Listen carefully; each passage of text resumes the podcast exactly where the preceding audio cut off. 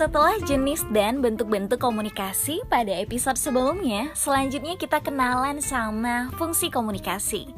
Fungsi komunikasi di sini diambil dari buku Ilmu Komunikasi Suatu Pengantar karya Prof. Dedi Mulyana, salah satu tokoh ilmu komunikasi di Indonesia. Yang pertama adalah komunikasi sosial. Fungsi ini mengisyaratkan bahwa komunikasi penting untuk membangun konsep diri kita, aktualisasi diri kita, untuk kelangsungan hidup, memperoleh kebahagiaan, terhindar dari tekanan dan ketegangan, serta memupuk hubungan dengan orang lain. Ketika memasuki dunia baru, atau baru saja menjadi mahasiswa baru misalnya.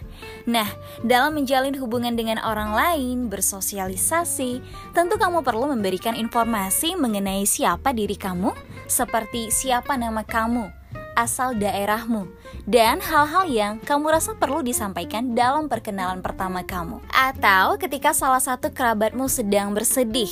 Nah, fungsi komunikasi sosial ini tampak saat kamu mengajaknya bercanda atau memberikan sebuah cerita lucu, misalnya. Selanjutnya, ada komunikasi ekspresif. Komunikasi ekspresif ini dapat dilakukan baik sendirian maupun dalam kelompok.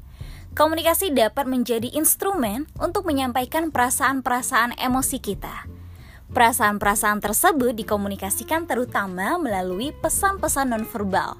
Kamu pasti ingat saat seorang ibu membelai anaknya atau memberi bunga sebagai tanda kasih sayang? Nah, komunikasi ekspresif ini bisa juga melalui pesan-pesan verbal seperti bentuk karya seni, puisi, novel, musik, tarian, dan lukisan. Atau kamu pasti ingat momen atau keadaan di mana kamu ketemu kembali dengan sahabat kecilmu yang sudah puluhan tahun tidak ketemu?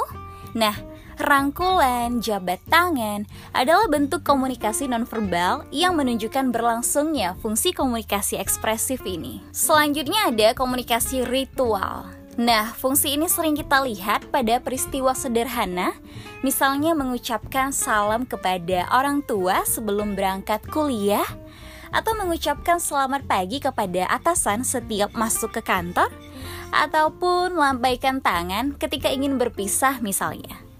Atau contoh lain yang bisa kita cermati dengan mudah adalah saat proses menikah Nah, sering kita lihat proses sungkeman, siraman, tepung tawar, dan sebagainya. Nah, ritual-ritual kecil ini berfungsi sebagai perekat hubungan antar pribadi. Dan yang terakhir ada komunikasi instrumental. Fungsi ini mempunyai beberapa tujuan umum seperti menginformasikan, mengajar, mendorong, mengubah sikap dan keyakinan, mengubah perilaku atau menggerakkan tindakan, dan juga menghibur. Nah, komunikasi ini berfungsi sebagai instrumen untuk mencapai tujuan-tujuan pribadi dan pekerjaan misalnya baik tujuan jangka pendek maupun jangka panjang. Dalam jangka pendek, kamu bisa menggunakan komunikasi untuk menumbuhkan kesan yang baik maupun memperoleh simpati dan empati yang diraih lewat pengelolaan kesan atau impression management seperti berbicara sopan, berpakaian rapi, dan sebagainya.